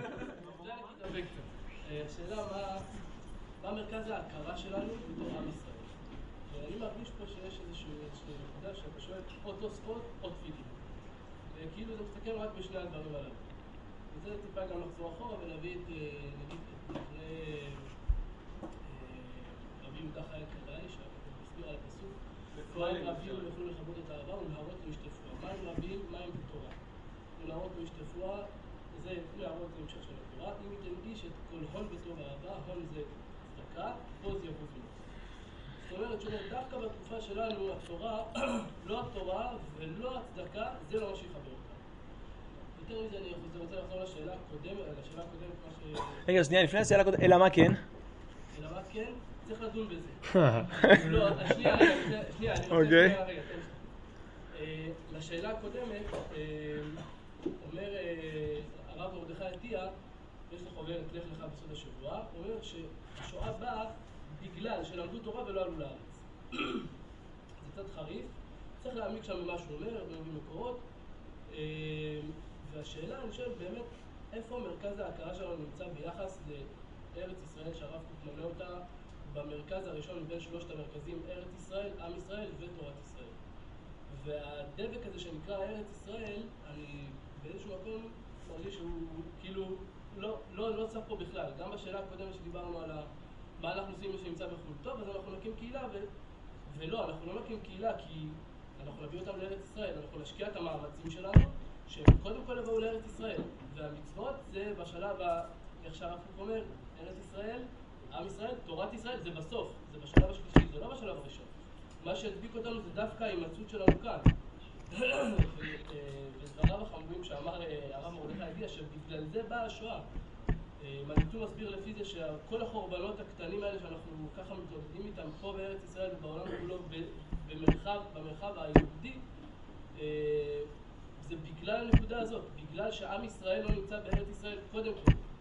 ומרכז ההכרה הזאת בתורת הרב קוק שהיא צועקת החוצה ואנחנו באיזשהו מקום מתעלמים ממנה ככה מדברים על תורה ואנשים מתחזקים ואני חס וחלילה ברוך השם מי שמתחזק אשרה ואשר חלקו. אבל אני שואל אתם בתור שני מובילים, שני מנהיגים, שני אנשים שהם רציניים ומעמיקים בתורה איפה הדבר הזה מופיע, איפה הדבר הזה בא לידי ביטוי? ושוב הדברים שהבאתי הם ככה ממש על קצה המזלג אבל הם אה, מביאים לידי ביטוי את הנקודה שארץ ישראל היא קודמת לשאר הדברים. להגיד לך איזה נקודה. הראשונה, שנייה, כשהעובדה לא ניתן לשאול את שאלה אז אני אשאל אותה עכשיו. אה, הנקודה השנייה זה היהדות. היהדות זה ההופעה של עם ישראל בגלות. אה, אפשר לראות את הדבר הזה מופיע כבר אצל יעקב, יעקב כשהוא בארץ ישראל, בחוץ על הארץ יעקב, כשהוא בארץ ישראל הוא זוכה לשם ישראל. וה... וההכרה שלי בתור ישראלי דווקא שונה לחלוטין, וזה קשור לנקודה הראשונה, מההכרה שלי כיהודי. ואני לא רוצה להביא את זה לרב קוק ככה ברגל אחת, אבל הרב קוק אומר שהיהדות זה סוג של, אה, אה, זה ביטוי של דת, שדת זה סוג של עבודת, עבודת אלילות. ודווקא הזהות שלי כישראלי, אה, היא גם, שוב, חוזרת לנקודה השנייה, היא, גם קודמת באיזשהו מקום לענייני המצוות. אה, אלה שתי הנקודות בגדול שאני אשמח ש... אני רק אשתף אותך בסיפור קצר. אולי, אולי, אולי, זוכר את הכל, כי אני באמת לא הולך להיכנס כרגע ל- בהזדמנות, אמרתי לך, אפשר לשבת ולדבר, לפתוח את, הבדלי הגישות של, אין ספק שיש לנו אה, ארץ ישראל, עם ישראל, תורת ישראל, ומה מה, מה, מה קודם למה ומה מביא למה, אבל אני חושב שזה לא הזמן ולא המקום. אני רק יכול לשתף אותך בסיפור אחד ממש קצר. אה, יש לי מנהג כזה, ואולי יסכלו אותי, אבל בפסח אני בדרך כלל נוסע לחמי וחמותי, שגרים בניו יורק. עכשיו, אה, מה שבדרך כלל קורה זה שאני בדרך כלל שבועיים לפני, אה, תמיד אני צוחק, אני תמיד אומר לחמותי שאם אני יושב ואני אומר מרור זה שאנו אוכלים, אני לא רואה אותה, אני לא יוצא ידי חובה, אה, אז אני אומר שאם אני יכול לספר לה את זה בפנים, כנראה זה לא כזה מרור גרוע.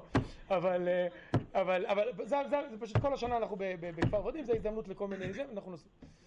ובדרך כלל שבועיים לפני פסח אשתי נוסעת עם הילדים, ואני נשאר פה בארץ גם בגלל שבכפר ורדים יש הרבה עבודה בתור רב, וגם כי אני אז עושה מילואים ברבנות אה, במבצע פסח, בטח יצא לפגוש כמה חבר'ה פה במבצע פסח, ואם לא אנחנו ניפגש בפסח השנה הזאת בעזרת השם, אה, ואז, וזהו, ואז אני תמיד לוקח את הטיסה האחרונה של אה, ליל בדיקת חמץ ונוחת לפנות בוקר אה, בניו יורק. עכשיו, לפני שנה, לפני שנה, אה, בדרך כלל אני גם מאוד מאוד עייף בטיסה, כי אני פשוט גמור אחרי שבועיים עבודה מאוד מאוד אינטנסיבית וקשה. אה, לפני שנה טסתי בטיסת אל על, מי שמכיר 001 זה הטיסה של אמצע הלילה, אתה לוקח וקם בבוקר אתה בניו יורק. ו... רחמנא ליצלן, אה, ישיבת מעלות, אני נכנסתי פה לסיבוכים. כל פנים, אה, אה, נרדמתי, נרדמתי לי ככה במטוס, יושב לידי בן אדם, לא שמתי לב בכלל מימין משמאלי, ישנתי איזה שמונה שעות רצוף, וכשאני קם בבוקר, או לפנות בוקר אחרי שמונה שעות, אני קורא לבן אדם לידי, מה נשמע, מאיפה אתה עכשיו משתחרר מדובדבן, כמה שנים היה בצבא, והוא נוסע לטיול אחרי צבא לניו יורק. נחמד. שואל אותי, אתה קצת מכיר את ניו יורק? אמרתי לו, קצת. שלפתי מפות, הסברתי לו מה לעשות, איך לעשות, ופה ושם. ואז הוא שואל אותי, רגע, איך אתה מכיר את ניו יורק? אמרתי גרתי כמה שנים בניו יורק. אז הוא אומר לי, רגע, גרת בניו יורק? כן. יש לך ויזה? green card? יש לי אזרחות. יש לך אזרחות? למה אתה גר בארץ? למה אתה גר בארץ? אני הרגשתי, באמת הרגשתי קצת טמבל. זה שאלות שלא תמיד אתה שואל את עצמך ככה ביום יום. למה אתה גר בארץ? אני אתחיל לספר לו על, אתה יודע, על אה, סגולת העיר, כאילו מה אני אספר לו וזה? אז הוא אומר, לא יודע, זה מקום לעם ישראל, גרים בארץ, לגדל את הילדים. מסתכל עליי כאילו אני לא, לא מאה. אומר לי, אני לא מבין, יש לך דרכון אמריקאי ואתה גר זה? לא לא הצלחתי, באמת לא הצלחתי להסביר לו, בכנות, כאילו, הצלחתי להתחיל להגיד לו, לא הצלחתי להסביר לו. ודי נגנבתי, בן אדם אחרי שש שנים בצבא, קצין, באמת קצין, וזה, הוא לא מבין למה אתה גר בארץ. מתקדמים, מתקדמים. הוא אומר לו, תשמע, אחוי, היום בלילה זה ליל הסדר, איפה אתה עושה ליל הסדר? כן, ישר אה, למעשה. אז הוא אומר לי, אני אגיד לך את האמת, אני בחיים לא הפסדתי ליל הסדר כל השנים, זה נראה לי שהשנה זה פעם ראשונה שאני מפסיד ליל הסדר. למה? אתה יודע, אני פה עם חברה שלי, לא מתאים וזה. אז אמרתי לו, תראה, יש לך פה את המפה של ניו יורק, יש לך בית חב"ד פה, יש לך בית חב"ד פה, יש לך בית חב"ד פה, אם זה לא מסתדר לך אז אתה יכול לרדת לברוקלין ברכבת שלוש ולבוא אלינו הביתה, אתה יכול, יש פה כל כך הרבה דברים לעשות, לא חבל להפסיד ליל הסדר, אמר לי, עזוב, ניו יורק וזה, נראה לי השנה לא נעשה ליל הסדר, ממש כאב לי. באותו ליל הסדר דווקא היה לי דמעות בעיניים, כי כולם מכירים את הבן החמישי שלא מגיע ליל הסדר, כן? אז באותו לילה סיפרתי לילדים שלי שהבוקר פגשתי אותו, כאילו, את הבן החמישי, כן? אבל אה, לפני שירדתי מהמטוס, אחת הסגולות להגיע בזמן לליל הסדר, זה תמיד בתיק יד, תמיד שיהיה מצות ויין. כי ביום שלא יהיה לי אז אני אתקע, אבל כשיש לי תמיד אני, אני יודע שזה, כן, אה, זה עובד, אה? אז, אז היה לי, היה לי בתיק יד, היה לי, אה, היה לי בקבוק מיץ ענבים, והיה לי מצות, והיה לי הגדה של פסח. ממש לי, כשנחתנו ככה בזמן התעופה, אז הורדתי את, ה, הורדתי את התיק יד, אמרתי לו בוא אחוי, יש לי בשבילך משהו, שלא תגיד שלא עשית ליל הסדר, הוצאתי לו סט של שלוש מצות שמורות, הוצאתי לו, הייתי כבר במרחק הליכה מהבית, לא בעיה, הוצאתי לו זה, הוצאתי לו זה, אמרתי לו קח תחגוג, אה, תחגוג ליל הסדר. עכשיו ברור לי שעוד עשר שנים אני אפגוש מישהו עם פאות ויספר שככה הוא התעורר, וזה עוד לא קרה. אבל, אבל, זה מאוד מאוד הפריע לי, אותו ליל הסדר, ממש הייתי בדמעות, ממש ממש הפריע לי, כאילו הדבר הזה. ואז הבנתי שבעצם שני החלקים של השיחה היו קשורים אחד עם השני. הסיב- הסיבה, הסיבה שהבן אדם לא מבין למה הוא גר בארץ, או למה אני גר בארץ, או מבין למה הוא לא גר בארץ, קשורה מאוד מאוד מאוד לעניין שהוא לא מבין למה חשוב לו לבוא ו- ו- ולציין את זה לסדר. למה לא חשוב לו לאכול מצה, למה לא חשוב לו לקרוא את ההגדה, זה ממש קשור לשני. ו- ואני חושב, פעם, אני לא נכנס כרגע לכל הדיון העמוק והזה, גם בארץ, ובעיקר בארץ, לי קל, אני גר בארץ, אבל, אבל, אבל בארץ, אם בן אדם לא יהיה מחובר לתורה ומצוות, הוא גם לא יישאר בארץ. זה לא קשור כרגע מה, מה יותר חשוב מה. עובדתית, העובדה היא שילדי כפר ורדים, רובם ככולם, תשאל אותם במפגש כזה, חבר'ה, מי שיכול לעזוב את הארץ, האם הוא יעזוב את הארץ? רוב הילדים לא מבינים למה הם גרים בארץ, ובהזדמנות הראשונה הם רוצים לעזוב. אלא אם כן יש להם נוסטלגיה ופטריוטיות וסיפורים מפה וזה, זה לא יחזיק מעמד. זה לא יחזיק מעמד. אלא אם כן, יהיה תורה. אז אני לא אומר כרגע מה יותר חשוב ממה, אבל העובדה היא, בשביל שיהיה ארץ ישראל, אם לא יהיה תורת ישראל, פשוט לא יחזיק מעמד, כולל אלה שגרים פה.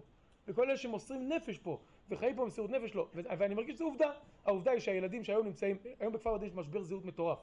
אתם בטח שמעתם, יש עכשיו מכרז, 50% נמכר לערבים, ערבים כל יום קונים אצלנו בתים, יש לנו למעלה מ-100 משפחות ערביות. כפר ורדים, יישוב יהודי, ציוני, מוכרים לערבים כמו לחמניות טריות. עכשיו, יום יום, יום יום.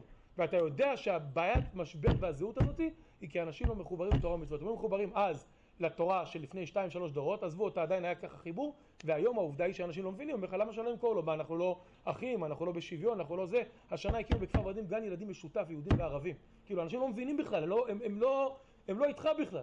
ומי היחידים שנלחמים בעד, בעד הזהות היהודית והולכים להפגנות, עוד פעם, כאילו, כי אכפת להם, זה הנוער שהיה במועדון בר מצווה, ולמדו בין היתר אצל מתן וכולי, אה, אה, אבל, אבל הם, הנוער, הם היחידים היום שמובילים את כל הנוער בכפר ורדים, מי שעבר דרך בית הכנסת ולמד תורה. בסדר? אז אני עוד לא אומר מה יותר חשוב, מה פחות חשוב, אבל העובדה היא שלא יהיה לנו ארץ ישראל, לא יהיה תורת ישראל. לא בארץ, ובטח לא בעולם. בסדר? אה, עובדה, זה מה שאני יכול להגיד. מה אוקיי, מישהו עוד שאלה שקשורה לנושא?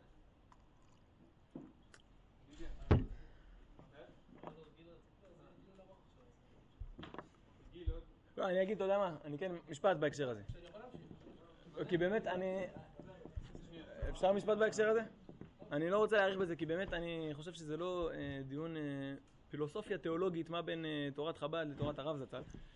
אבל, אה, כן, סיפור אה, מכונן בנקודה הזאת בול, כשהרב הנזיר, זה מופיע בהקדמה של אורות הקודש, כשהוא ככה התחיל להיחשף לרב קוק, הוא התחיל ללמוד את הדברים, התחיל ללמוד את הבן אדם בעצם, אז הוא אמר לו, רגע, אז בעצם אני קולט שאתה סך הכל חב"דניק. זה מה שהוא אמר לו. הרב הנזיר היה יהודי לא פראייר, כן? לא צריך לומר.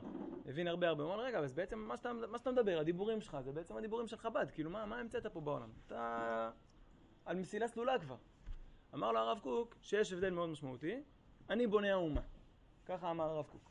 זאת אומרת, יש איזשהו יחס, וזה אני חושב הנקודה שככה מציקה לך גם בסיפור של עיר ישראל וגם של עם ישראל, ואני מזדהה עם חלק מהאמירה שלך, או עם מינון מסוים מחלק מהדברים שאמרת, אה, שבאמת יש הבדל בגישה, אה, משהו מאוד משמעותי בתורת הרב קוק זה, זה המושג של הכלל, של כלל ישראל, שמפריע לך יהדות כי זה דת וזה גלותי וארץ ישראל, משהו מאוד מאוד רחב, וממנו אנחנו מגיעים, ממנו אנחנו נובעים.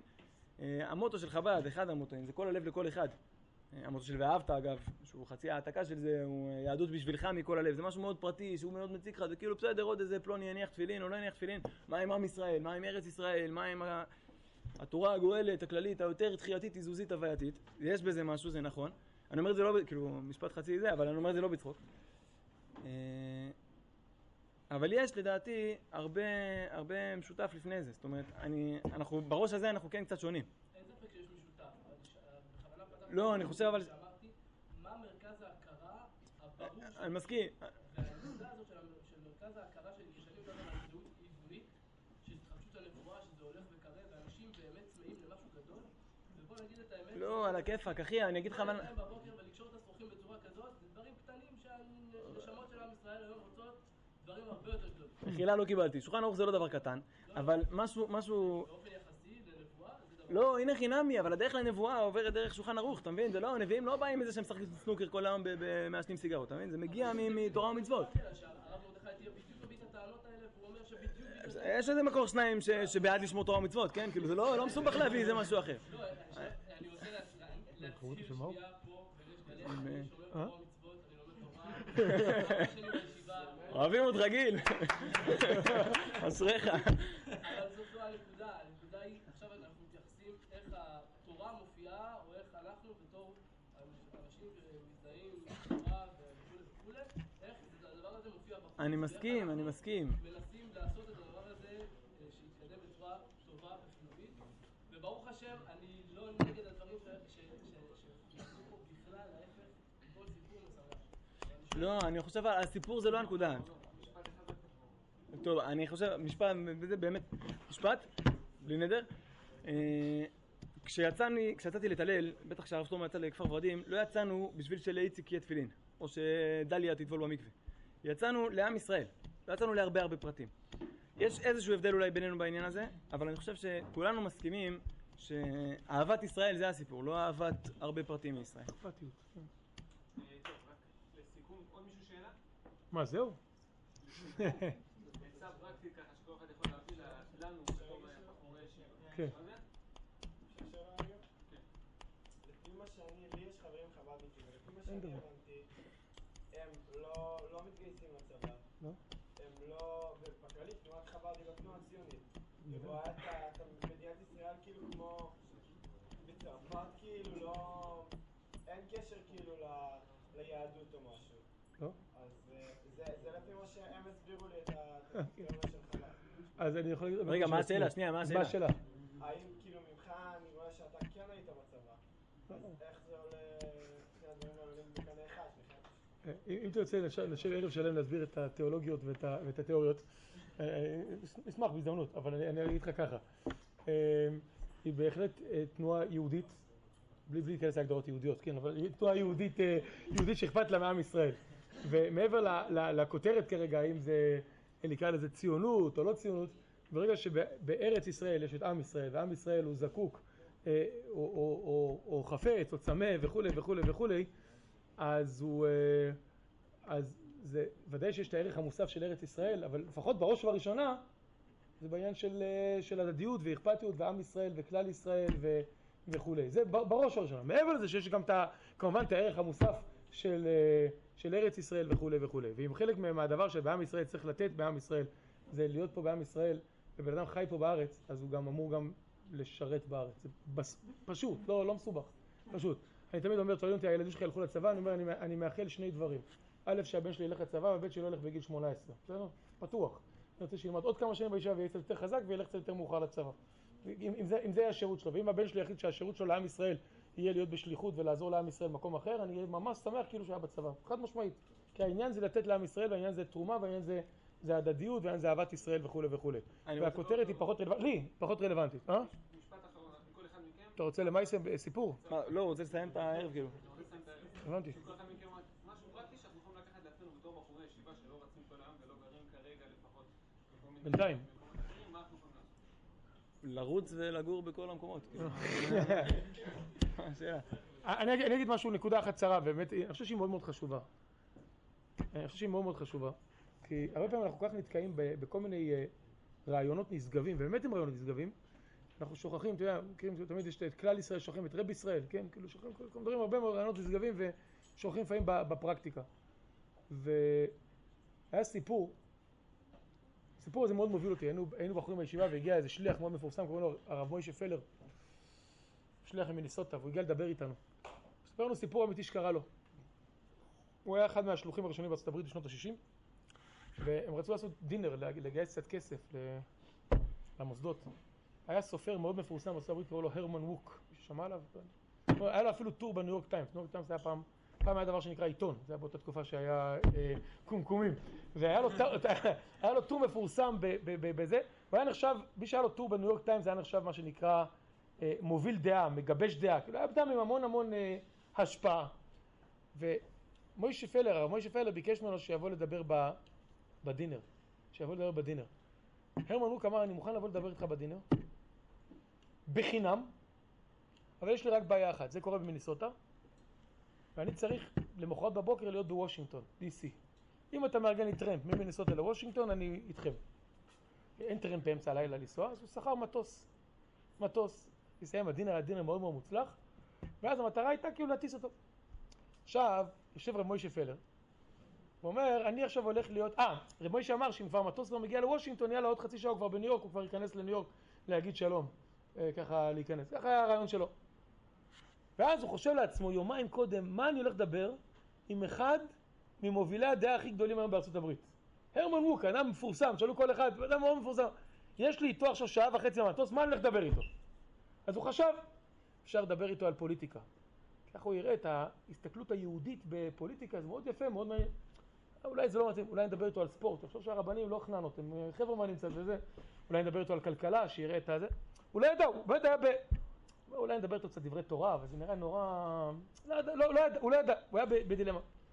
הדין היה מוצלח, הוא נכנס למטוס, ההוא נפרד ממנו, אומר לו, אנחנו לא נפרדים, אני נוסע ביחד איתך, כי אני אחר כך קופץ לניו יורק. מתיישבים, שמים את החגורה, באים להמריא על המסלול המראה, אומר לו הרמון מוק, תגיד לי, עוד כמה ימים זה פסח. שמעתי שיצא לאחרונה איזו אגדה של פסח בראי החסידות, יציאת מצרים שבכל יום, מה, מה המשמעות של זה? אולי אתה יכול להסביר לי. אז אמר, הוא נתן לי כבר את התשובה. הוא אומר, שעה וחצי, ישבתי, הרבצתי בו כמו שצריך, את כל המושגים של פסח, אחרי שעה וחצי הוא נחת עם הרבה מאוד אה, זה. יותר מאוחר הוא גם פרסם את זה, זה, עשה באמת רושם גדול. הגיעו, נחתו בניו יורק, הוא הוריד אותו בוושינגטון, נחת בניו יורק, הגיע לניו יורק, הוא הגיע לבית כנסת, לבית מדרש. יוצא המזכיר של הרבה, אומר לו, מה אתה עושה פה? לא לך דינר היום בלילה? אומר לו, היה, סיפר לו מה קרה, אומר לו, בסדר. בדיוק המזכיר נכנס לרבה, שתיים לפנות בוקר, המזכיר יוצא, אומר, הרבה קורא לך, רוצה שתיכנס פנימה. אומר, הוא לא ציפה, הוא לא רצה, לא, ייכנס ליחידות לרב, מה, מה זה הדבר הזה? הוא אומר למזכיר, תן לי 30 שניות, רץ, לא יודע, שם לעצמו איזה כובע, לא, לא יודע. הוא נכנס לרבה הכי לא מוכן שהוא אי פעם היה. הוא אומר לו, מה אתה עושה פה? הוא אומר לו, היה לי דינר והיה לי טרמפ, הגעתי לניו יורק. הגעת לניו יורק, יפה, איך הגעת לטרמפ? הוא אומר לו, טסתי בטיסה עם הרמן ווק. אז הרב מסתכל עליו, והרב אומר לו, היית עם הרמן ווק, אחד ממובילי דעת הקהל בארצות הברית? על מה דיברתם שעה וחצי? אז הוא אומר, איזה מזל, איך הייתי צריך להגיד. אוי ואבוי הייתי צריך להגיד, דיברנו על פוליטיקה, דיברנו על ספורט, דיברנו על זה, הוא אומר, יכולתי להגיד, דיברנו על הגדה של פסח וזה, ניצלתי את הזמן כמו שצריך. אז אמר שמזה הוא למד לקח, היה לו דבר טוב בחורים. הוא אומר, יש לך הזדמנות לפגוש יהודי, יש לך הזדמנות, אתה יכול לדבר איתו על ספורט ופוליטיקה, וזה זה, זה בסדר גמור, זה יכול להיות מאוד מאוד נחמד. אבל השאלה היא, בסוף, אתה צריך לתת לעצמך, על הקדוש ברוך הוא, דין וחשבון. היה לך הזדמנות לפגוש יהודי, איך אתה דואג שאותו מפגש בינך לבין יהודי יהיה יותר משמעותי לא רק לאותו יהודי שפגשת, כי אם זה יהיה גם יותר משמעותי לאותו שפגשת, זה גם יהיה יותר משמעותי עבורך. איך תדאג שאם אתה כבר פגישה בין שני אנשים, אתה מצליח את הדבר הזה איכשהו לתרגם למשהו קצת יותר איכותי וקצת יותר מעשי. אז זה הטיפ הקטן, שאם מישהו באמת פוגש איזה יהודי בדרך, אז ש- שיצא מזה איזשהו משהו מהמפגש שיהיה השפעה מעשית, פרקטית, לא רק בקטע של יאללה נפגשנו ונחמד, אלא מהשם, אומר הבעל שם טוב הקדוש, מהשם מצד גר ורקוננו. במקרה הגעת לאותו מקום, זה הכל מהקדוש ברוך הוא, זה כבר הגיע מצב כזה, שיהיה מפגש ושיהיה מזה איזושהי עשייה, משהו תוצאה. זה הטיפ הקטן. מה? מה זה רוצים? תיתן לו מכות, אתה נפגשנו, מדברים כבר, אז מה תדברו? לא, אני מדבר איתו באיזשהו עניין אחר, לא מפגש. תראה, אם זה מנהל הבנק שלך, הוא מדבר איתך על המינוס, אתה לא תתחיל לדבר איתו בדיוק על, אתה יודע, מבחינה של הסתלקות המלכות בליל ראש השנה לפני תקיעת שופר, זה לא בדיוק מתאים. כן, אבל, בן אדם, אתם יושבים בתור חברים, מפגש חברי, אז תנסה לתרגם את המפגש חברי למשהו פרקטי, אמיתי, איכותי, שאחר כך תוכל לעצמך, וכמובן אחר כך ברוך הוא דין וחשבון, מה עשיתי? שהמפגש הזה לא סתם היה איזה מפגש במקרה היה, אלא היה לזה איזושהי תוצאה מעשית, משהו טוב. מה? לא, אין להם, ניסיתי, זה לא עובד. לא דיברת מספיק אה, פנימיות. בקצרה, שלא פה זה. אה, טיפ שלי, מאוד ברור לנו, לכל היושבים כאן, שאנחנו אה, מופקדים וצריכים לקחת אחריות על התורה. כל אחד מהיושבים פה יושב כאן, לא כי זה, יש פה מים, אלא כי יש למעלה, אין מים על התורה, וכל אחד פה יושב ימים כלילות, ומסכתות, וסדרים, ועניינים, וסיכומים, וחברותות וכולי. כי ברור לנו שהתורה זה זירה שאי אפשר להפקיר, ולכל אחד מאיתנו יש אחריות להגדיל תורה בעצמו ומתוכו וכולי וכולי, להשפיע, לחדש בתורה, בתורת ארץ ישראל, בכלל, ליגה. ברור לכולנו שאנחנו לוקחים אחריות על ארץ ישראל. ברור לכולנו שאנחנו מתגייסים לצבא, וסיירות, וקצונה, ומעריצים, ודובדבן, בלאגן, פש, וואלה, מורקים, וואסטח, נפלא, מצוין. ברור לכולנו שאנחנו שם, ברור לכולנו שאנחנו בארץ, אנחנו מתנחלים בה, מתיישבים בה, בונים אותה, וכולי וכולי. הסיפור של עם ישראל, הקודקוד השלישי במשוואה, עד כמה ברור לכל אחד ואחד פה, שהוא מגויס לזה באותה רצינות. שכמו שברור לך שאתה חייב לשרת בצה"ל, כי ארץ ישראל זה ערך שאתה מסתער עליו. ברור לך שאתה חייב ללמוד בישיבה, כי תורת ישראל זה ערך שאתה מסתער עליו, אתה משלם עליו שנים, אתה משקיע בו כוחות, אתה נותן בו את כל כולך. עד כמה ברור לנו שעל הסיפור שנקרא עם ישראל, אנחנו אחראים. יש לנו מצווה מדאורייתא, לא תעמוד על דם רעך. אנשים דרוסים מתחת משאיות בחוץ. אנחנו שותים קפה במרפסת. יש לנו אחריות לקום ולצאת ולפעול ולהיפגש ולהתקרב ולקרב.